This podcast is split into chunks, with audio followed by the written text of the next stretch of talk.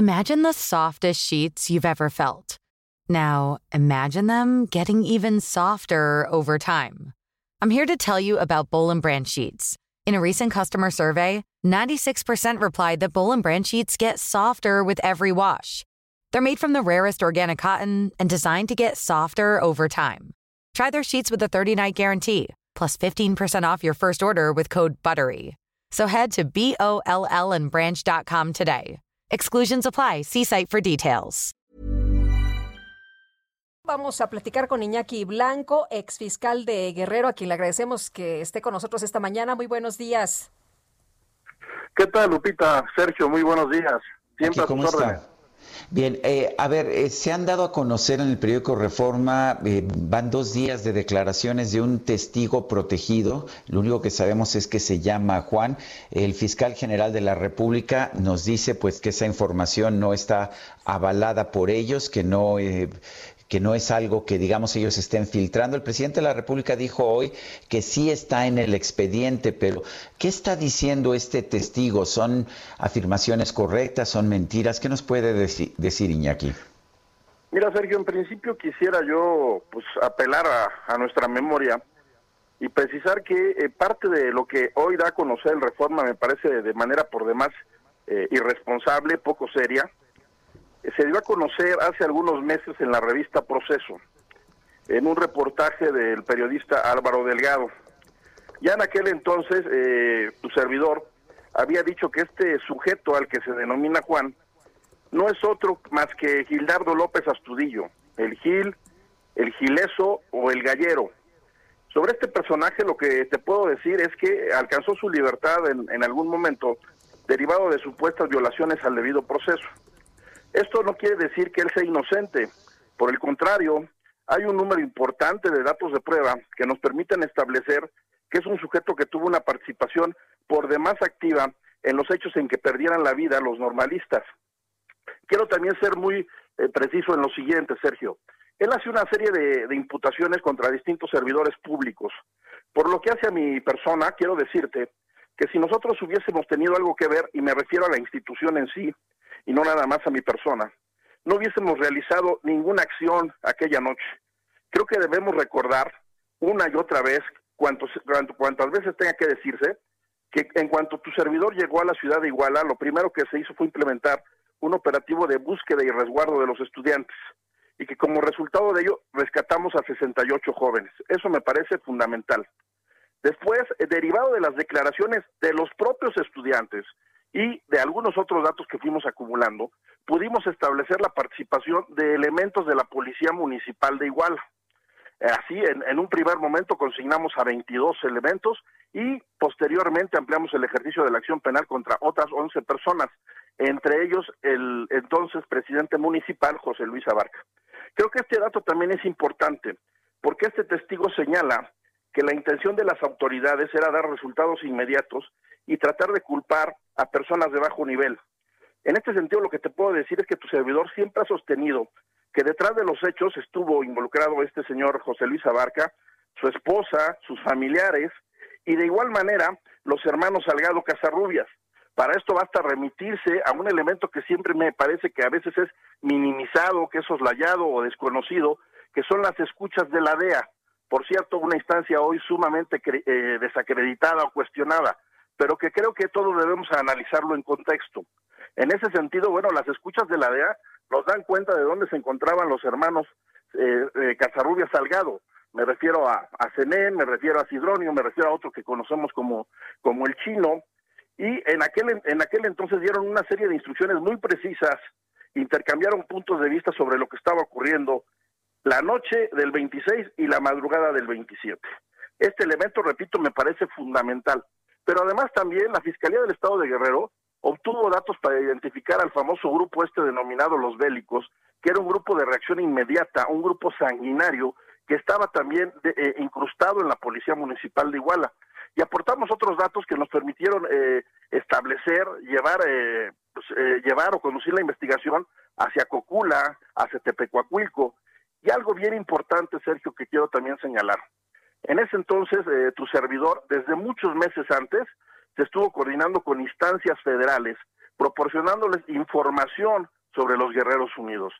Actué, estuve en contacto permanente con el entonces coordinador de la Policía Federal, hoy secretario de Seguridad Ciudadana, Omar García Jarfus, a quien también señalan eh, este sujeto.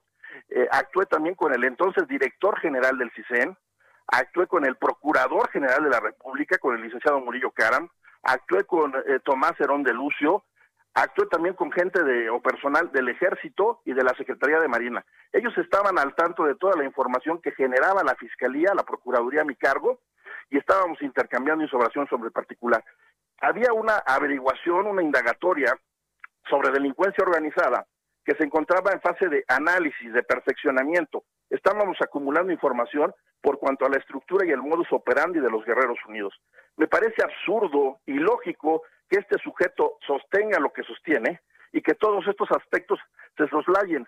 Debemos también tener presente que se trata de un delincuente y que con eh, independencia de que se le haya otorgado un beneficio, no deja de serlo. Eh, el Gil está identificado como eh, líder, ¿verdad? ¿Era uno de los líderes de Guerreros Unidos, Iñaki?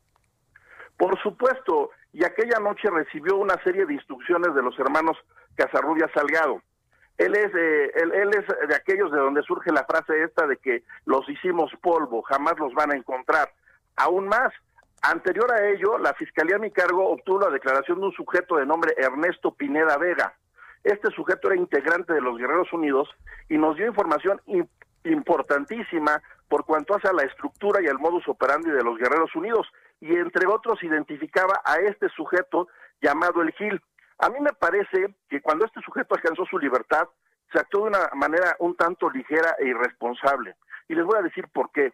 Se ha dicho que eh, los elementos de, prueba que se obtuvieron para señalarlo estaban viciados, dado que algunos de ellos eh, se habían obtenido a través de detenciones o retenciones ilegales e incluso se habló de tortura pero ahí el, Poder Judicial no tomó en cuenta una serie de testimonios limpios, entre otros lo que declarado por los hermanos Sotelo Salinas, y tampoco tomó en cuenta las denominadas pruebas preexistentes, esto es todo lo que obtuvo la Fiscalía de Guerrero. Esos datos le daban, conforme a jurisprudencia de reciente cuño, para que él emitiera una sentencia condenatoria o al menos repusiera el procedimiento. Por el contrario, un sujeto que tenía o tiene probados vínculos con la delincuencia organizada, hoy está en libertad y está haciendo este tipo de señalamientos, que además me parece que el hecho de que trasciendan daña en mucho a la imagen de las, eh, de las instituciones, las desacredita por cuanto al sigilo, a la secrecía que debe guardar una investigación de esta naturaleza, tal vez la más importante en la historia reciente de nuestro país, revictimiza a las víctimas directas e indirectas y busca confundir a la opinión pública y a los medios. Creo que eh, debemos abrir espacio para un análisis, siempre lo he dicho, serio, objetivo y profuso de las cosas. Conocer el expediente y saber bien a bien qué datos de prueba obran en el mismo. No dejarnos llevar por un testimonio singular que desde mi punto de vista no cuenta con ningún otro medio de prueba para ser sostenido. Iñaki, eh, este testigo dice que, no fueron incinerados los cuerpos en el basurero de Cocula, sino en un crematorio. Eh, esto es completamente distinto a lo que ustedes encontraron. ¿Qué opinas? Sergio, a mí no me tocó eh, llegar a esa parte. Esto es, yo no, yo no llegué a Cocula. Si bien es cierto, tuvimos algunas declaraciones que nos permitían establecer que esa zona era parte de la zona de influencia de los Guerreros Unidos, también lo es que yo no llegué hasta ahí. Este sujeto incurre en varias contradicciones o inconsistencias. Él menciona, entre, entre otras cosas, esto que tú señalas, y no tiene presente que en el caso aplica algo que se llama afectación térmica diferenciada. ¿A qué me refiero con esto? Que de acuerdo a los dictámenes, a las periciales que obran en actuaciones, estas personas fueron quemadas, no fueron llevadas a un, a un crematorio como tal, en donde hay fuego controlado, ¿sí? Cuando tú expones un cuerpo a un, en un crematorio, el fuego está controlado, no hay ninguna afectación térmica diferenciada. Esto es no es lo mismo hablar de un simple ahumamiento, no es lo mismo hablar de un cuerpo quemado que de un cuerpo incinerado o de un cuerpo carbonizado. Esos son aspectos técnico-periciales, pero que sirven para dar sustento de, lo, de que este señor está mintiendo. Además, me parece que a la fecha también se nos olvida que en su momento se dijo que existió una pericial a través de la cual se determinó si existió o no una columna de humo en Cocula en aquellos días. y con independencia de si influyeron o no las condiciones climatológicas, nunca se dijo que hubiese existido esa, esa columna en Cocula, pero tampoco se dijo que hubiese existido en Iguala. Hasta donde recuerdo se manejó que había una señal en este sentido en Chilapa, que esto, esto es a varios kilómetros de distancia de Iguala, otro elemento que sirve para desacreditar el dicho de este sujeto. Aún más, él dice también que las autoridades estatales buscaron dar eh, resultados inmediatos. Yo creo que al señor se le olvida cuál fue la dinámica de los hechos y cómo fue evolucionando la investigación. Lo que nosotros obtuvimos en un primer momento fueron señalamientos en el sentido de que los cuerpos de los muchachos habían sido llevados a un lugar cercano a Pueblo Viejo. Se procesaron, se encontraron 28, 29, eh, eh, no me acuerdo bien, más bien fueron entre 8 y 10 fosas y se encontraron 28 o 29 cuerpos. Ninguno de ellos obviamente resultó ser el de los normalistas conforme a las periciales en materia de genética forense. Esto me parece también muy importante. Lo cierto es que además aquellos cuerpos sí habían sido expuestos al fuego, pero no estaban carbonizados. Esto es, no salieron como este sujeto menciona de una del crematorio de una funeraria. Me parece, repito, que hay una serie de, de contradicciones, de inconsistencias importantes a tomar en cuenta en la declaración de este sujeto y reitero, me parece también sumamente irresponsable que al momento desconozco las razones, se estén dando filtraciones de esta naturaleza. Como ustedes saben, su servidor siempre ha actuado con absoluta seriedad en el análisis del caso. Estoy siempre en disposición de dar cara a los medios y a cualquier instancia. He comparecido ante comisiones legislativas para el seguimiento del caso en distintos momentos recientemente compareciente a la Comisión para la Verdad y el Acceso a la Justicia. Confío mucho en quien la cabeza, que es el licenciado Alejandro Encinas, y también eh, pues, he aparecido en distintos medios cuando así me lo han requerido. No tengo nada que ocultar. En ese sentido, creo que nosotros actuamos siempre conforme a derecho y no hay que olvidar que en el caso hubo una actuación institucional y no solo personal.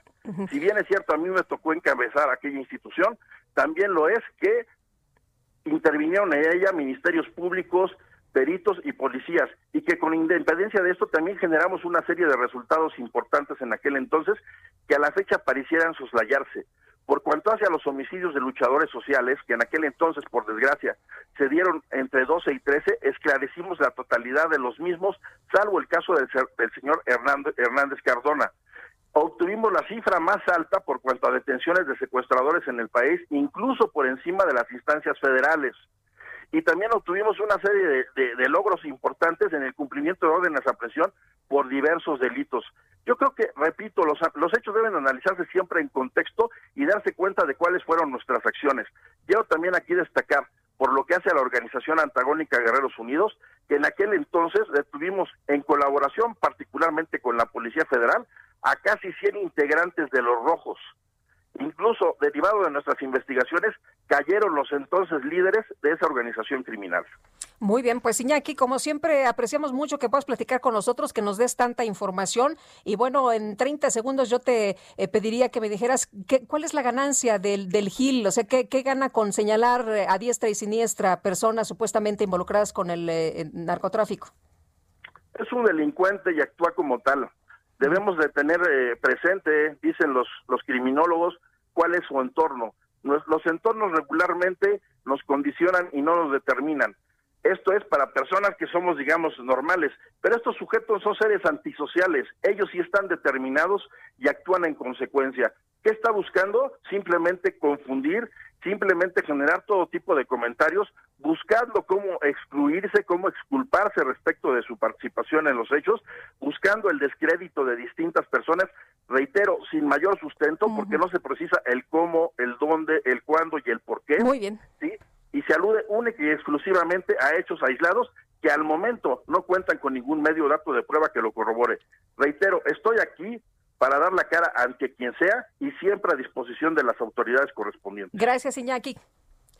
Gracias a ustedes. Un abrazo, hasta luego. Iñaki Blanco, exfiscal de Guerrero. Tired of ads barging into your favorite news podcasts? Good news. Ad-free listening is available on Amazon Music. For all the music plus top podcasts included with your Prime membership. Stay up to date on everything newsworthy by downloading the Amazon Music app for free or go to amazon.com slash news ad free. That's amazon.com slash news ad free to catch up on the latest episodes without the ads.